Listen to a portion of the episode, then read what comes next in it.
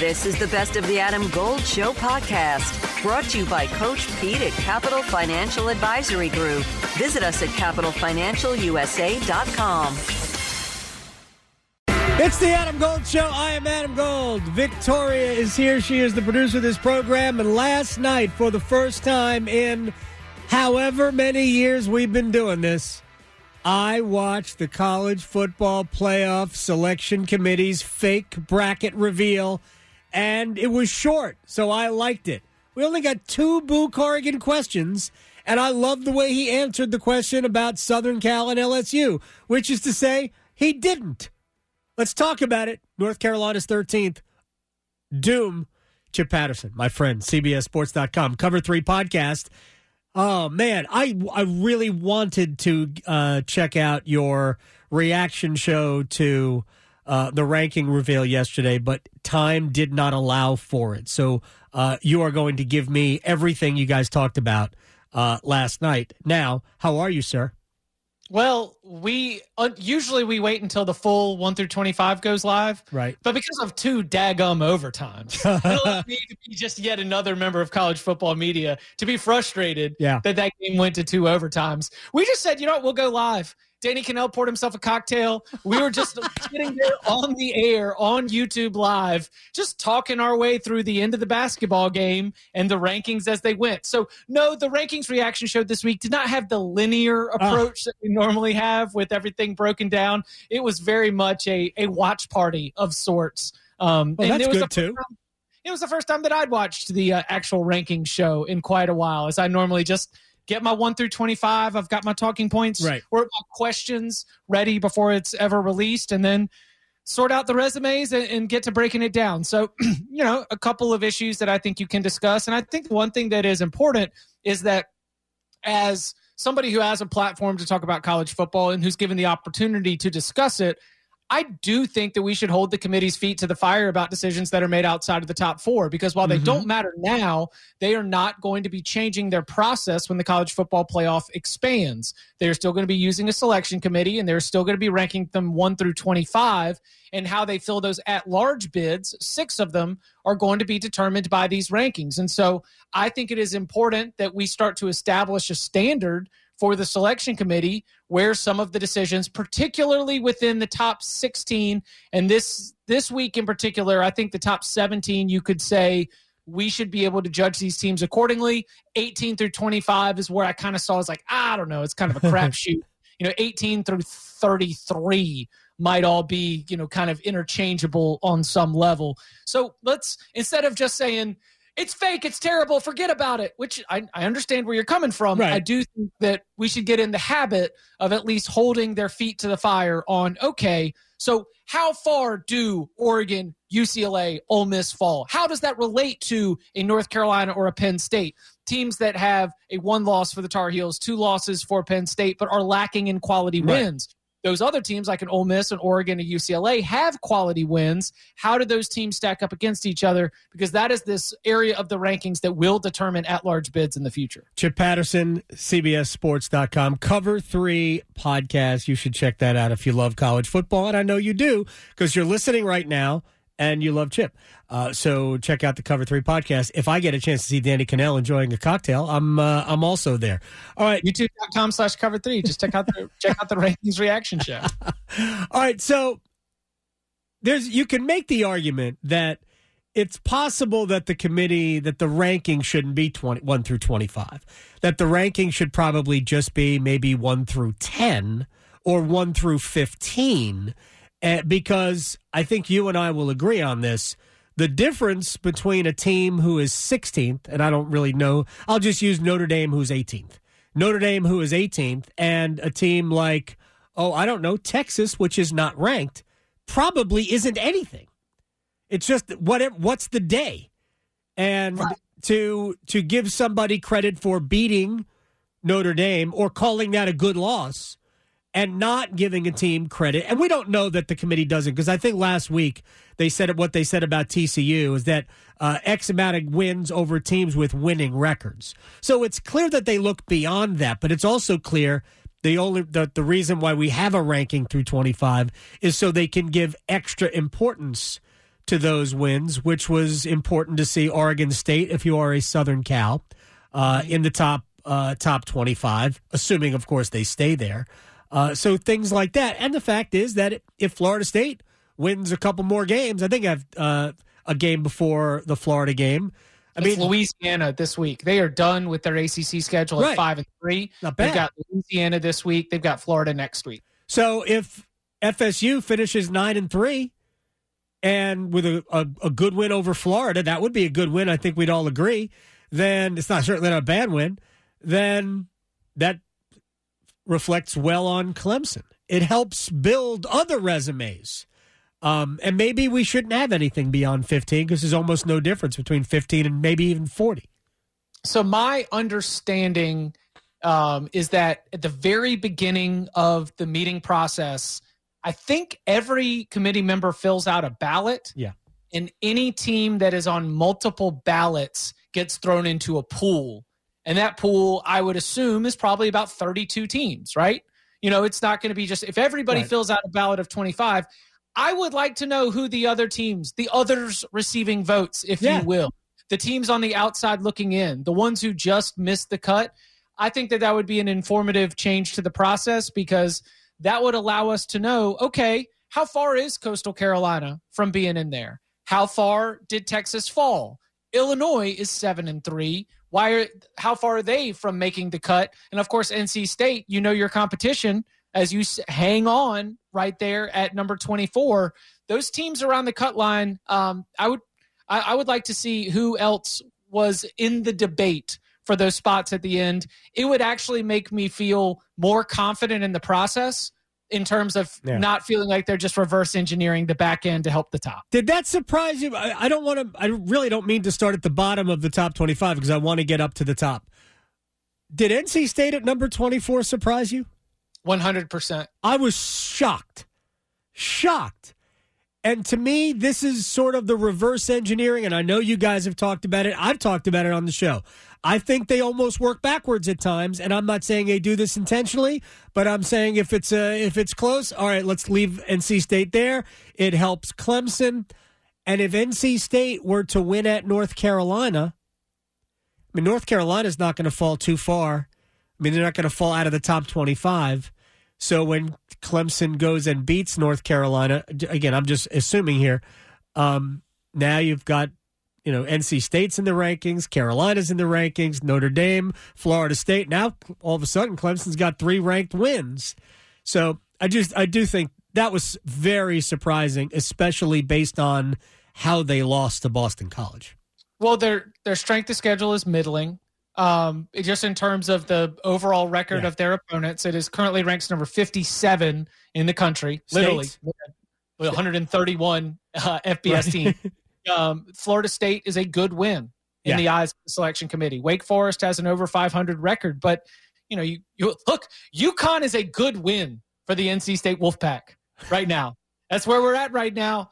UConn is It's a good, win for Michigan, too. it's a good win for Michigan too. But so, you know, three losses, that's automatically going to give you three losses and one of them coming against a team that the committee likes in Florida State. That is going to give you a move to the, the front of the pack among the three loss teams. And the one statistic, as I've said, if you're a power five team, the one statistic that matters the most to this committee is your loss column. And three is a good number to at least get consideration for Right. top 25 spot but I was surprised. I mentioned Coastal Carolina, which is just nine and one, Texas, which is six and four, Illinois, which is also seven and three. I NC State has the better win than anything those other Oh. teams can say. Fornelli must have been so mad that State was in and Illinois was not. He was uh actually he might have been. I think because again they revealed it reverse, but Yeah.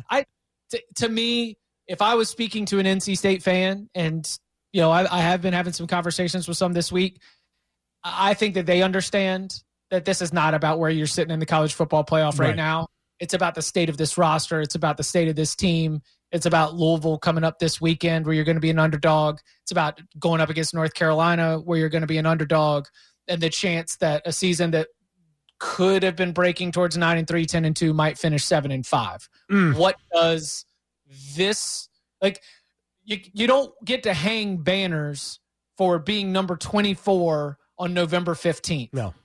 So are they like their status seems a little flimsy uh, at this you, you couldn't lose that game. You couldn't lose to Boston College. Uh, and there's a ripple effect uh, as it pertains to whether it's North Carolina or or Clemson uh, if you do finish seven and five. But uh, for NC State, forget about all that other stuff. You can't lose to Boston College. All right, let me get a couple of things in before we break. And on the other side, we're going to talk about uh, North Carolina and some other teams that are still fringy in the mix for the playoff because I think I mean, they'd need a lot of help, but North Carolina, I believe, with one loss, is not out of it. The top five did not change, but the top five has to change in the next in the next two Tuesdays because two Saturdays from now, actually, yeah, well, however many days, eleven days from now, Ohio State and Michigan are going to play each other, and they can't both win. Only only one of them can win. So it's but go- they the- can both make the playoff. they can both make the playoff, although I, I think it's kind of, well, it's not unlikely. It's possible. But like for North Carolina, I think Michigan would need, or Ohio State, maybe Ohio State less. Michigan would definitely need some help to get in. Um, give me give me your thoughts on TCU. TCU is in, and we know if they go undefeated. Can they lose one of these games? Could they lose in the Big 12 title game and still get in? Adam Gold here with my man, Coach Pete D'Arruda, Capital Financial Advisory Group. Are most of your clients hands on or they just give you their money and let it work for them? Eh, about 90% give the money, and then we meet every year and, and go through status reports, Sure. have a financial pit stop, making sure everything's fine. It is like a puzzle, Adam, but for the next 10 of you, we'll solve your own retirement puzzle at no cost or obligation. Call and claim your comprehensive review with Coach Pete and the team, 888-843-0013, or text ADAM to 600 700. Adam Gold is a paid spokesman. Investment advisory services offered by Capital Financial Advisory Group, a North Carolina registered investment advisor. there is a path where if TCU, I believe that Baylor could still make the Big 12 title game. And the reason why I wanted to bring that up is because the committee has done this thing called like avenging the loss. Like you'll remember, Auburn defeated then number one Georgia in 2017. Georgia then went on to beat Auburn in the SEC championship game. And one thing that we heard from the committee was, well, they lost to Auburn, but then they turned around and beat them. Right. So it's kind of a like, would they lose at Baylor this weekend on the road? Baylor's already got three losses in conference play. I don't know if they can make it in. And they lost to Kansas State. I don't know. It's tough if they like losing in the Big 12 championship game and then being on a Saturday and then being named to the college football playoff on a Sunday. That doesn't it doesn't Okay. seem super likely. That, that, that that's fair. think- Even though trapped in the even though Notre Dame did, I think that you'd be sort of trapped in the moment. Um, and and the Horned Frogs haven't had a lot going for them. I think that TCU had an argument to be ahead of Michigan if we are just taking resume into consideration. But the team sheet also includes stats about your offense and your defense. right. And Michigan is elite on both sides of the ball statistically. TCU elite offensively, not elite defensively. Even though the defense definitely lived up, uh, if or exceeded any expectations going into Austin against the Longhorns. They gave up three points. The defense gave up three points against Texas. The other was uh, was a I think a defensive touchdown for uh, for the Longhorns. If Georgia doesn't lose to to Georgia Tech, that's the only game they have left, I believe, between now and the SEC championship game. Are you overlooking Kentucky? Oh, they play Kentucky this week. Okay, Live, 3.30 p.m. Eastern Time on CBS. Stream on I Paramount. apologize. I apologize to uh, to Uga. Uga, A 11. predator that lies in waiting. Burn. Sorry, I got done voiceover hype right. videos for as long as Georgia doesn't lose these in either of these two games, they're in, right? They don't have to win the SEC championship game. They're in, correct? Yeah. Correct. So Georgia's in. Let's say Ohio State doesn't lose another game, and again, I don't think the SEC West champion uh, is all that good. I mean, for all we know, all it'll- them LSU. no, I'm not. I'm not. SEC, I'm not talking. I'm at Big Ten West champion. Oh, yeah, Oh, Ohio State, whoever. Michigan winner Yeah. versus whoever comes out of the West.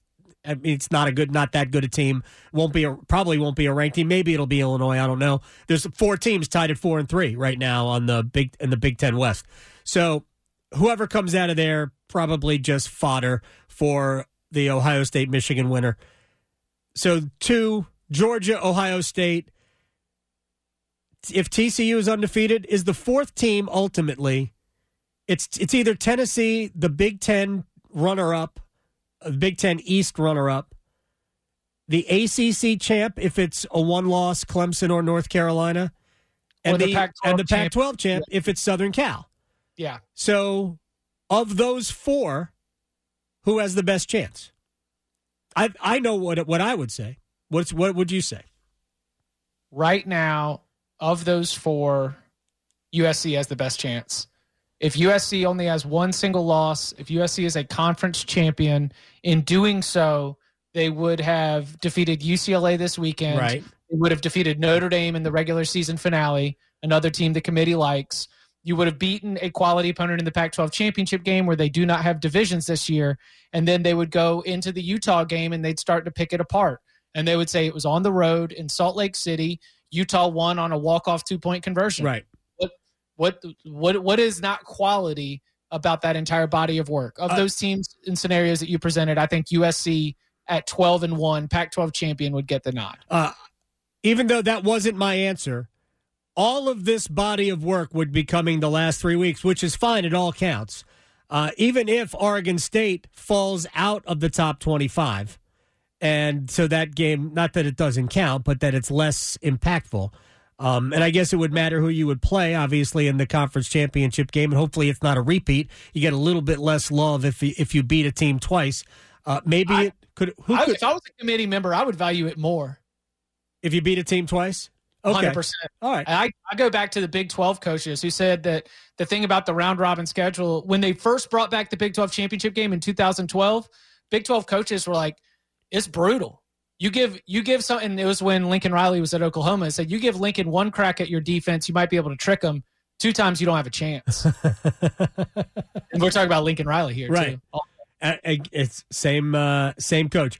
My only my only counter to that is how do you overlook Tennessee with win with a win at LSU, a convincing win at LSU, and the win over Alabama, even though it was a bonkers you know pinball type game and they won it late.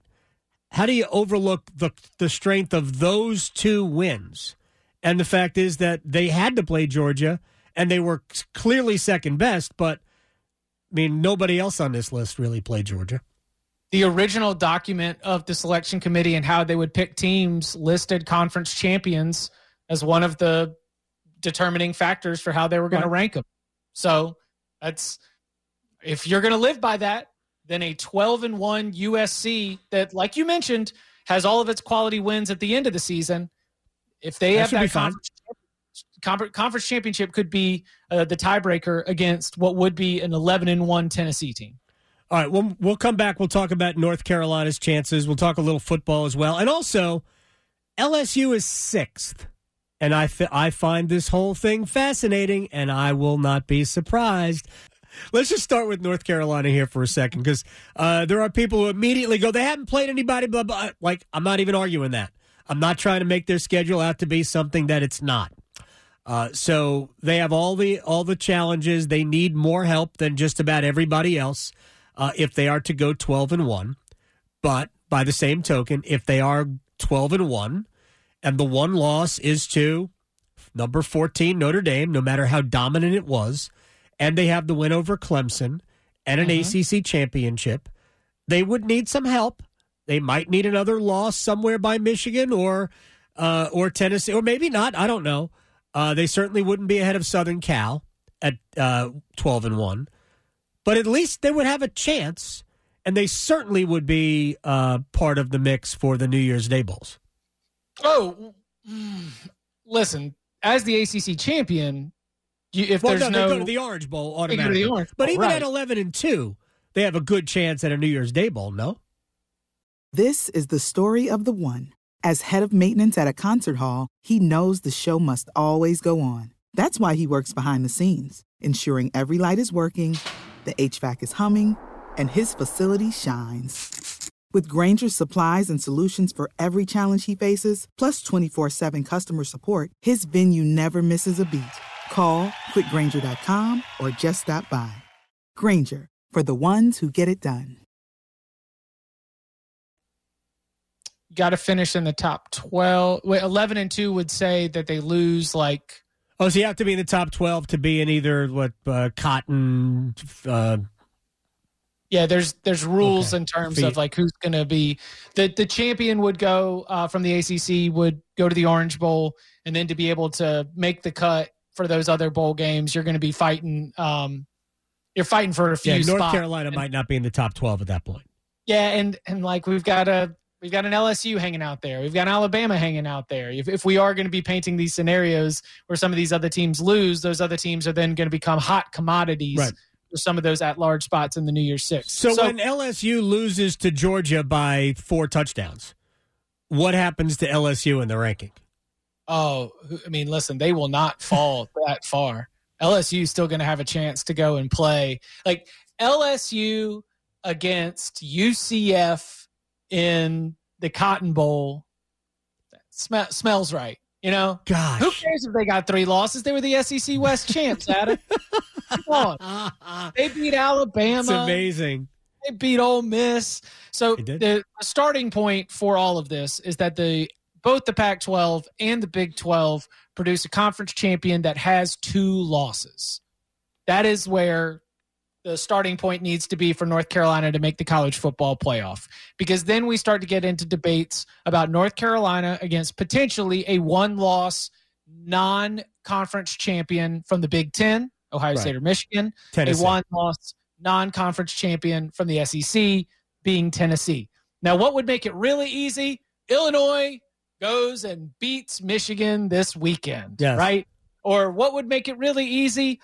Tennessee stubs its toe against Vanderbilt, which shout out to the Dores. First SEC win since 2019.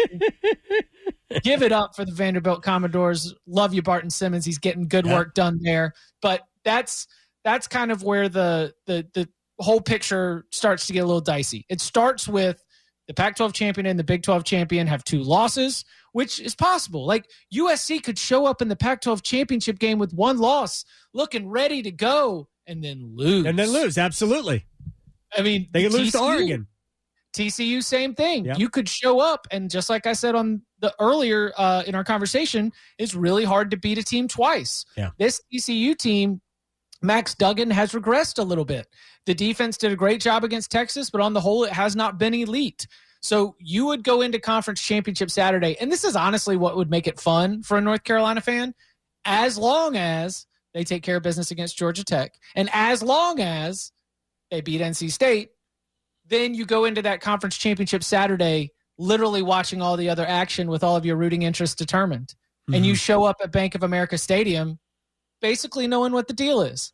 Big 12 will be earlier in the day, Pac 12 will be on Friday. You will know at kickoff of Clemson, North Carolina, whether or not there's a shot to go make the college football playoff or whether you're playing for the Orange Bowl, which for either scenario is an ACC championship, an ACC championship for the North Carolina football program in the modern era, in the modern ACC, would be remarkable. especially in this type of a year where we went into the season thinking everything was about the Wolfpack, uh, would make it even better for them. It's sort of like, man, you just lived the dream in basketball doing that to Mike Krzyzewski and Duke in his final year. Imagine winning an ACC championship in the the the, the season that was supposed to be the year of the Wolf. Um, we're speaking about that. This has nothing to do with the playoff, although NC State is 24th. What happened on Saturday at Carter Finley Stadium? I, I like, uh, there should be a true, you know, diagnosis. But I, as someone who admitted on uh, the Instant Reaction podcast over the weekend, late into the night, I admitted I hadn't looked. I look at statistics a Right. lot when I do my judgments.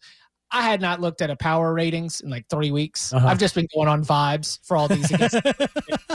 It's just like I know where these teams stack up. I know Right. strengths, I know weaknesses, I know personnel developments. But at the very beginning of the season, I'm really crunching the Vegas ratings and how many points better are you than the average team. Ah, no, all that's in the trash can at this point of the season. And I just can't help but again, just having that game on the third screen, especially as things got a little bit hairy, I just can't help but think that they were they were going to be able to let their defense go win it. That they had done enough. Yeah. And that's that is not that that ended up biting them. That's that what is I, something I said this. I was on with uh, the Mac Attack this morning. Well, I jumped on their show with them for a few minutes today, and that was my take on it. Is that they got the t- uh, 14 point lead. They went through them like poop through a goose uh, in their first two drives, and they basically felt like, all right, we got this. And I thought they had kind of approached the rest of the game. I mean, uh, it's probably not true. It's just my perception because I'm sure they're not thinking, ah, we've done enough. But they kind of approach the rest of the game with like you know as long as long as we don't do something stupid we've got this in the bag. And they didn't put enough points on the scoreboard for that to be true. They, they got hosed by a bad call but it shouldn't, the thing so shouldn't come down to it. The the other thing that's so frustrating is like literally that flag stays in the pocket and They win the game. Conversation around this team we we still might be concerned about the Oh. current status of the roster. 100%. Mm-hmm. but the conversation around the team would be very very different. But whoo glad they escaped that one. Gonna Yeah. be tough. It'd still be underdogs at louisville this weekend and we'd say all right let's see what they've got. But to have that loss go that way i've heard it be invoked a lot that was it the one of the most disappointing home losses since that jamie newman as a backup led wake oh forest Oh gosh i remember State when the Wolfpack had a lot to play for. Wake Forest did not have as much to play for, and the Demon Deacons went in and stole a victory in Carter Finley. Mhm. Boston College had seven losses. Its season was done. They were down to their backup quarterback and a pizza man as an offensive lineman. Like that was a program and a team that has been literally bleeding out players all season long. And they, I mean, I guess you say like credit to Jeff Hafley for taking a team Yes. that had already sustained seven losses and getting them fired up and whatever he told them at halftime got them to come out and play the second half with with the kind of fire that they needed to be able to go and get the win. We've always known that Zay Flowers is an elite wide Yep. receiver.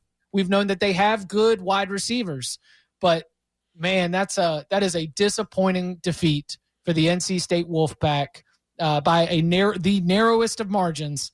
But still, um, man, you can't you you just need to be able to step on the throat, and just wasn't wasn't there for the Wolfpack on Saturday. four minute offense should not be treated like a two minute offense, and that's what they did. You know, they you have to pick up first downs. Don't just try to bleed the clock. You have to. The only way to bleed the clock in a four minute offense is to, especially when the other team has three timeouts. You have to be able to pick up first downs.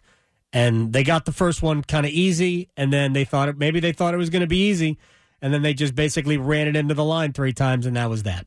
Chip Patterson, uh, go put a blazer on. You're going to be on CBS Sports HQ in uh, 12 minutes. Thank you, sir. Sounds good. Y'all be well. you got it. Chip Patterson, always on Wednesdays, always fun.